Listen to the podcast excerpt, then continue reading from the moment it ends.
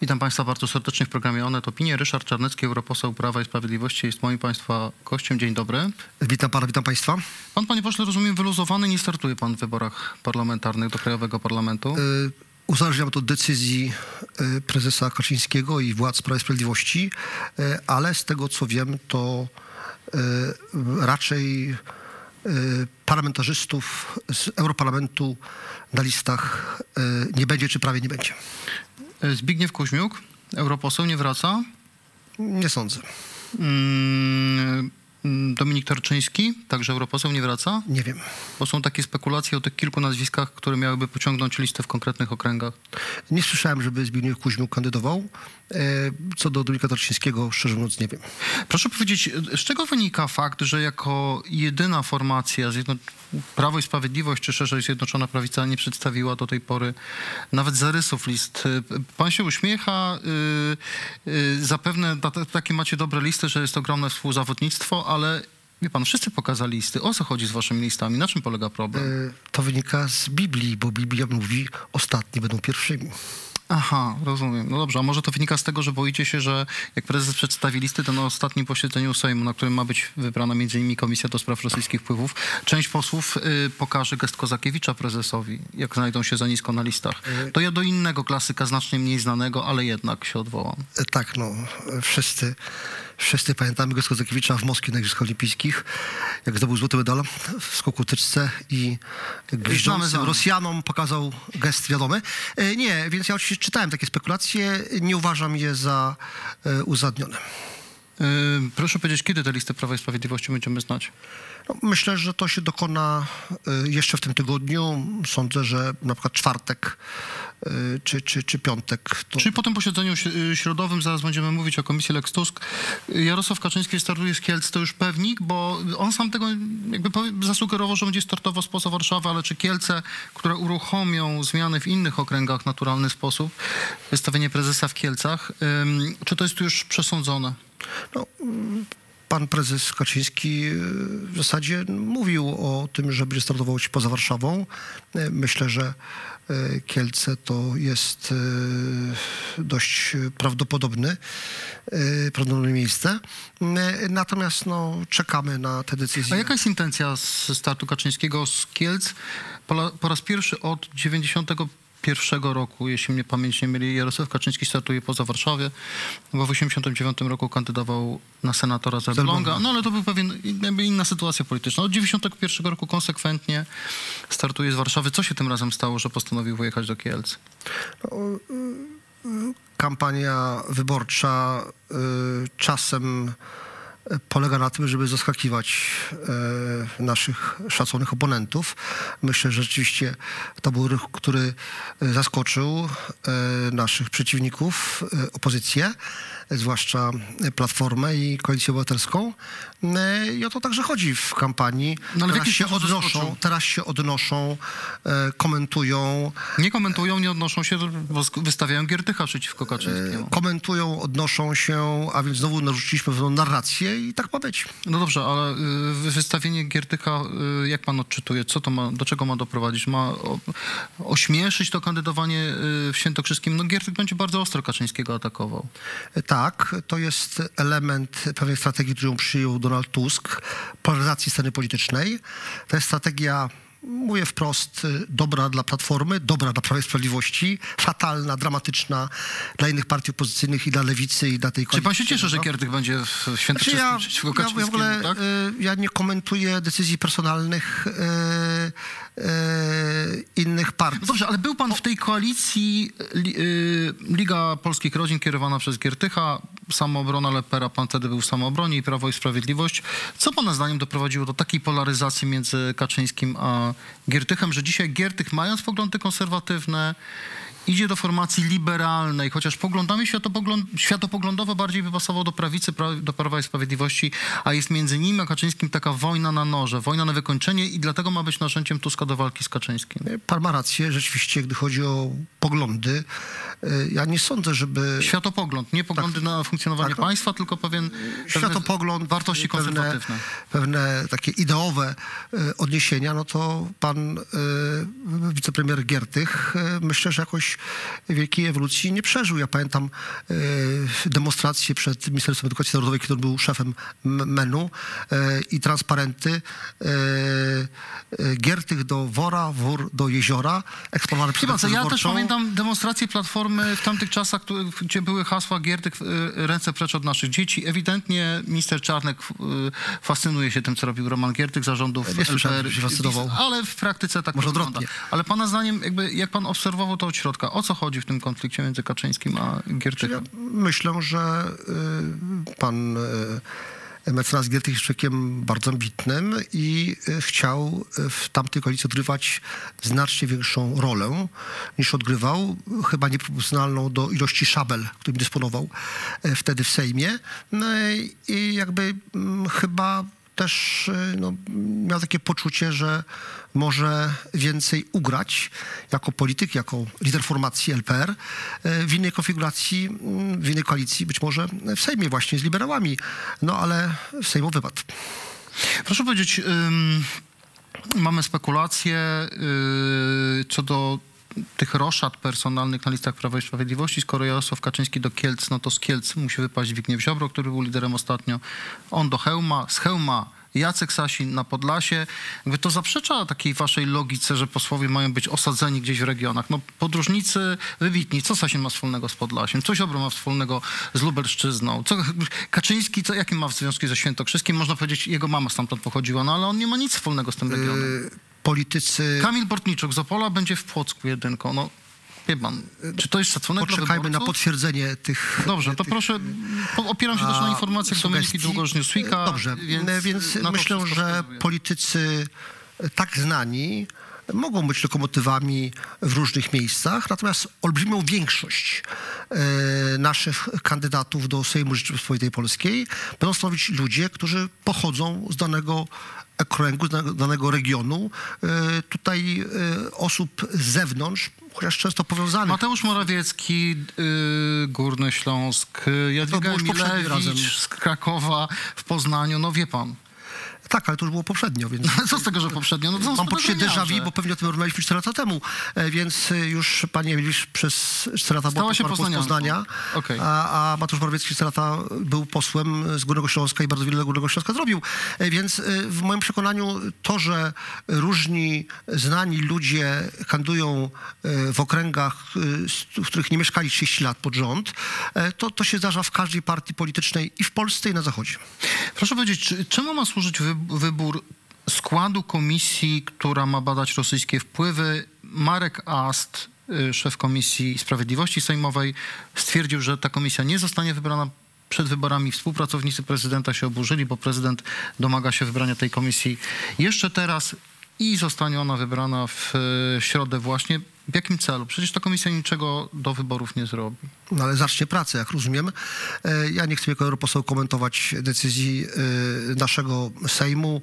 Ma do tego dobre prawo. Obiecał to, że ta komisja powstanie. Ona jest potrzebna, tego chyba nikt nie kwestionuje. No dobrze, ale, ale w pierwotnej wersji, y, kiedy ta komisja mogła zakazać Donaldowi Tuskowi zajmowania stanowisk publicznych, była krytykowana na przykład przez Departament Stanu amerykański. To dla pana nie ma znaczenia kompletnie? E, Znaczy, no, my nie krytykujemy wewnętrznych decyzji amerykańskich, m, które cały świat komentuje, chociażby w sprawie Trumpa i e, myślę, że w tej sprawie liczymy na wzajemność. To nie są sprawy dla Amerykanów. E, Czy wpływy rosyjskie w Polsce to nie są sprawy dla E, Amerykanów? to w jaki sposób one będą w Polsce ścigane, nagłaśniane, to jest sprawa wewnętrzna Polaków, a na pewno nie naszych przyjaciół amerykańskich. I myślę, Amerykanie o tym wiedzą.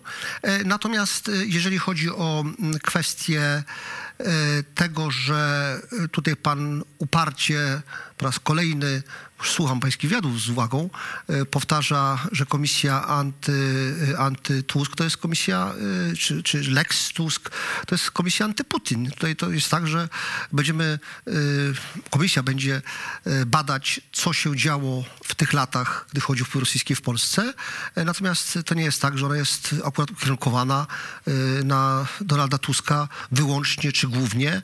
No zobaczymy, co wyjdzie z tych dokumentów. No panie Boże, no bądźmy poważni. No, y, ja mogę długo na ten temat rozmawiać. Czy będziecie się zajmować na przykład obecnym ambasadorem w Kijowie, panem Bartoszem Cichockim, który za poprzednich rządów pracował w Biurze Bezpieczeństwa Narodowego y, i wizytę Nikołaja Patruszewa organizował w Polsce. No wyjątkowo szemrana, ciemna postać takiego twardego betonu y, kremlowskiego. Czy będziecie wzywać Cichockiego i będziecie badać te wpływy, czy, czy raczej będziecie wśród ludzi Platformy szukać? Bardzo szanuję ambasadora B- Cichockiego, który jako jedyny ambasador został w Kijowie. Wszyscy Pełna zgoda, no wszyscy pytam, inni czy będziecie uciekli. go pobadać o, o E, Więc szacunek dla niego, akurat Pracował u do. Polski, do Polski zjeżdża. To myślę, że nieważne kto, kto gdzie pracował, tylko ważne jak pracował. a, e, Pan Bartosz Cichocki służył Rzeczypospolitej. E, Natomiast e, myślę, że tym się zajmie właśnie ta komisja. No trudno, żeby przy całym szacunku europoseł, czy nawet dziennikarz, bardzo wybitny, no, dyktował komisji, Ale co mają dobrze, robić. A, a, sprzedanie sporej części rafinerii Lotos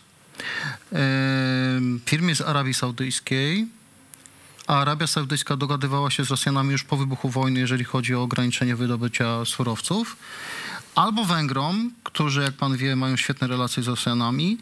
Czy to pod, powinno podpadać, proszę się nie uśmiechać, no, to Ja są wasi towarzysze po- polityczni. życzliwością Dobrze, czy, czy transakcja dotycząca sprzedaży Lotosu powinna być badana przez tę komisję?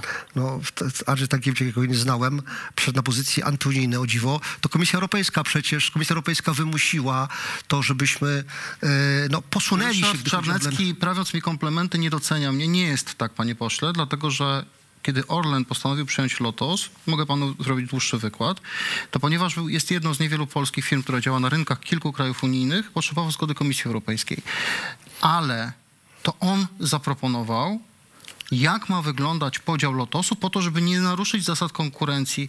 I to Orlen zaproponował Komisji Europejskiej, że sprzeda część stacji Węgrom, że sprzeda część rafinerii Arabii Saudyjskiej. To nie jest tak, że Komisja Europejska powiedziała, macie sprzedać 30% udziału w rafinerii gdańskiej firmie Saudi Aramco. To nie jest prawda. Za sytuacja, kiedy pan ma rację, ja mam rację. Oczywiście Komisja Europejska, a konkretnie pani Margaret Vestager, Dunka, wiceprzewodnicząca Komisji Europejskiej z trzecią kadencją e, komisarzem, wymusiła e, e, tę, tę decyzję, no bo takie jest unijne prawo. Ale nie powiedziała, że trzeba sprzedawać ale Arabii zgoda, Zgoda. Wybór akurat takiego czy innego kierunku był wyborem z jednej strony ekonomicznym, no a z drugiej strony co, komu mieliśmy Niemcom sprzedać? Przepraszam bardzo, no panie redaktorze, no chętnych nie było wielu, to są decyzje strategiczne, także, także geopolityczne w pewnym sensie. E, Chodziło o to, żeby sprzedać to, te akcje sprzedać e, takim partnerom, e, którzy no, nie będą tego używać przeciwko nam. Ja nie sądzę, aby Arabia Saudyjska, Dobrze. bardzo proamerykański kraj, żeby było jasne, bardzo proamerykański Panie kraj, pośle. żeby nam wchodził w szkodę. Następca tronu, premier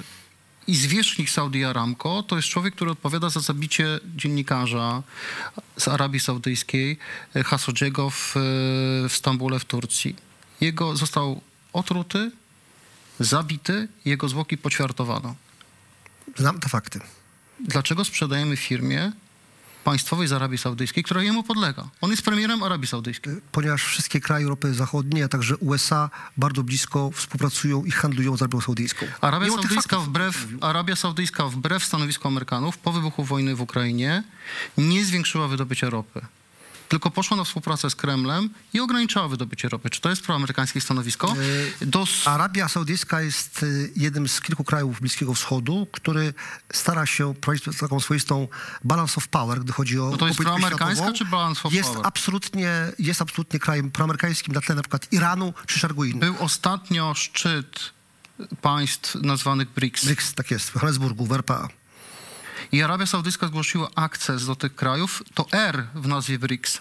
To jest Rosja. Tak jest, oczywiście. B jak Brazylia, R jak Rosja, I jak Indie, C jak China, Chiny, I S południowa Afryka. Afryka od 11 roku. Arabia Saudyjska 50. zgłosiła się do tego sojuszu, który jest sojuszem antyamerykańskim tak naprawdę. E, zgłosiły się 22 państwa, oficjalnie 60, nieoficjalnie. Dobrze, nie sprzedajemy, nie sprzedajemy, nie sprzedajemy lotosu tym 21 innym krajom, tylko sprzedajemy Arabii Saudyjskiej. Pytam, czy Komisja do spraw rosyjskich wpływów powinna się tym zająć? No, ale to nie jest komisja do zbadania wpływów e, arabskich w Polsce, ani polskich na Bliskim Wschodzie, tylko komisja do zbadania wpływów rosyjskich. Do spraw sprawdzenia, czy polska rafineria dostała się w ręce firmy, która robi interesy z Kremlem.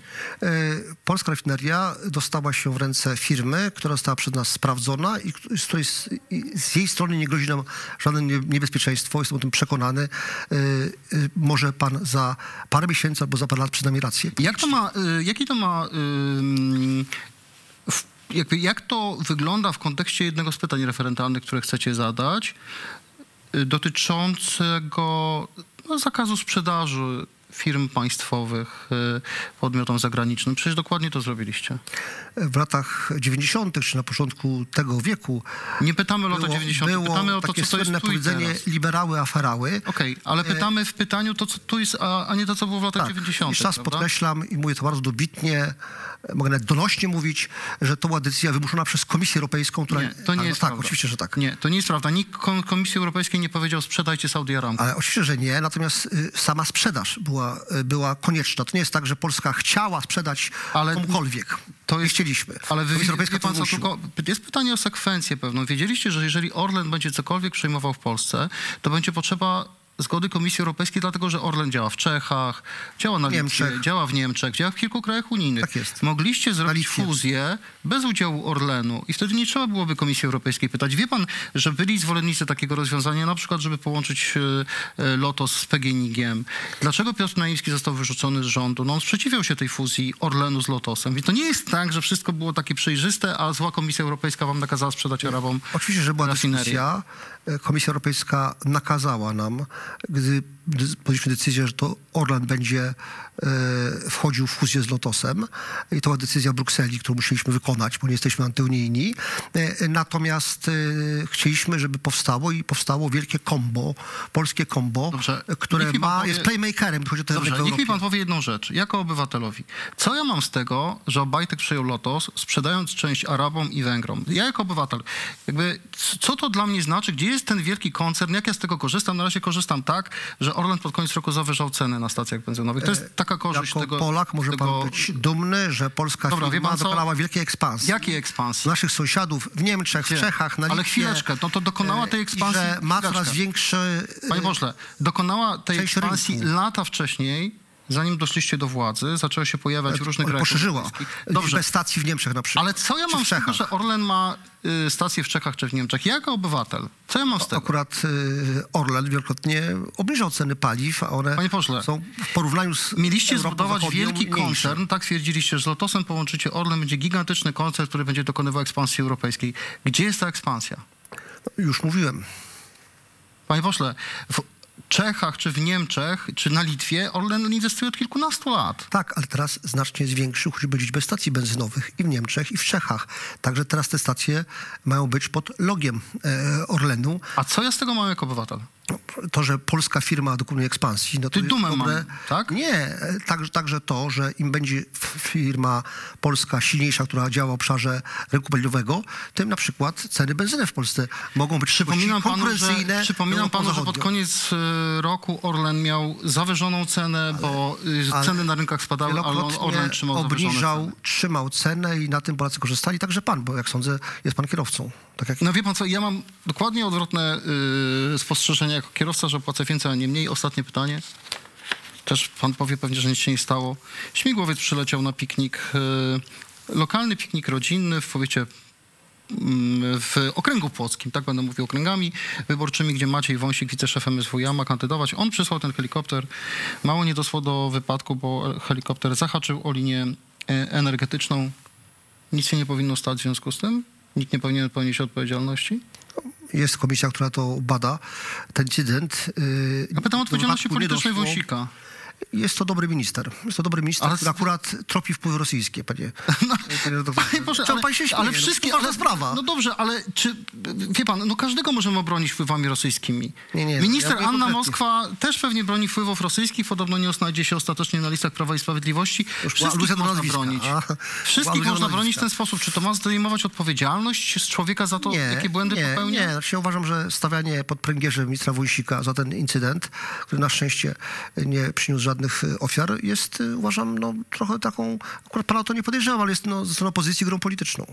Ale na czym ta gra polega? Dlaczego minister, który wysyła bez zezwolenia Urzędu Lotnictwa Cywilnego y, helikopter na pokaz, na tym pokazie dochodzi do incydentu lotniczego, dlaczego on nie ponosi odpowiedzialności? Bo co, bo rosyjski wpływy tropi? Nie, y, znaczy, panie doktorze, no, e, helikoptery mają latać, od tego są. Znaczy, A, czemu, czemu, pan, czemu pan atakuje A, w momencie... ale, to, ale czy, chwilę, ale czy policyjne helikoptery mają latać na pikniki rodzinne? Naprawdę to chce pan powiedzieć? Od tego są? No, Policja jest blisko społeczeństwa, prawda? Powinna Nie, no być. wam, pani, proszę, proszę się nie gniać, ale ważne jest, że żarty pan robi ze mnie. Nie, nie, absolutnie jestem śmiertelnie poważny teraz. Znaczy, nie, znaczy, Czyli co mają latać na Nie, nie, nie, tak? Uważam, że y, stawianie zarzutów ciężkich, zarzutów ciężkiego kalibru, wydarzenie dział przeciwko ministrowi Wąsikowi jest, no, y, że tak powiem, naprawdę y, zupełnie nieadekwatne do sytuacji, naprawdę.